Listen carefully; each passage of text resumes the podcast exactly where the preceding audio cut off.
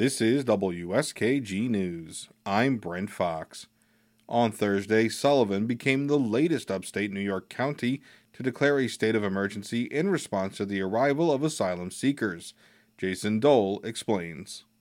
Representatives from Mayor Eric Adams' office in New York City called Sullivan County Manager Joshua Potosek Wednesday night to inform him of plans to relocate 80 New York City social services clients to motels in Liberty and Monticello. Mayor Adams first announced his program to relocate willing asylum seekers to neighboring counties at the city's expense on May 5th. Rockland and Orange counties declared states of emergency soon after.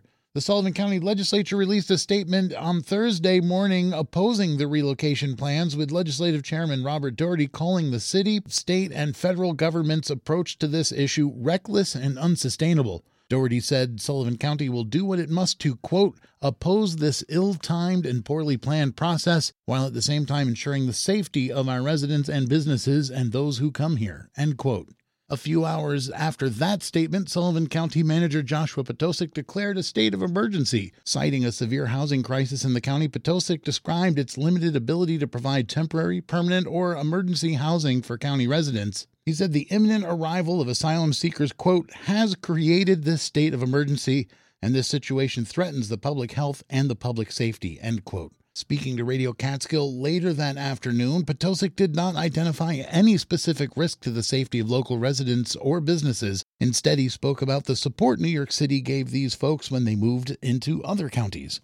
So if they needed food, medical care, there would be a there would be a, almost I guess like a caseworker type uh, person in those facilities helping those people 24/7. So it's not like the city was just dispersing these these the clients into the public without people keeping an eye on what they were doing. Sullivan County's state of emergency prohibits municipalities from making contracts with Sullivan County businesses to house social service clients from elsewhere without the permission of the county manager, and that no hotel, motel, or owner of multiple dwellings may contract with another municipality for the same purposes without a license from the county of Sullivan. Potosek explained that the county sheriff would likely issue tickets of appearance to the operators of the facilities where asylum seekers are being placed a judge would then determine next steps.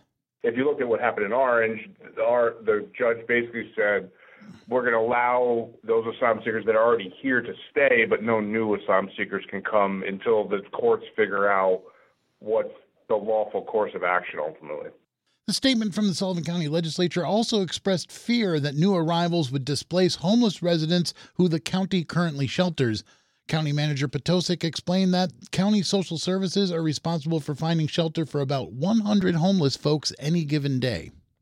In theory, if they were all displaced, we would have a very, very difficult time finding appropriate places for 100 people to go. So that's our that's the reason for the order, and our our our major concern is not that we don't want to help people. I mean, this country was founded on freedoms and helping people, but it would be at the expense of helping our own residents.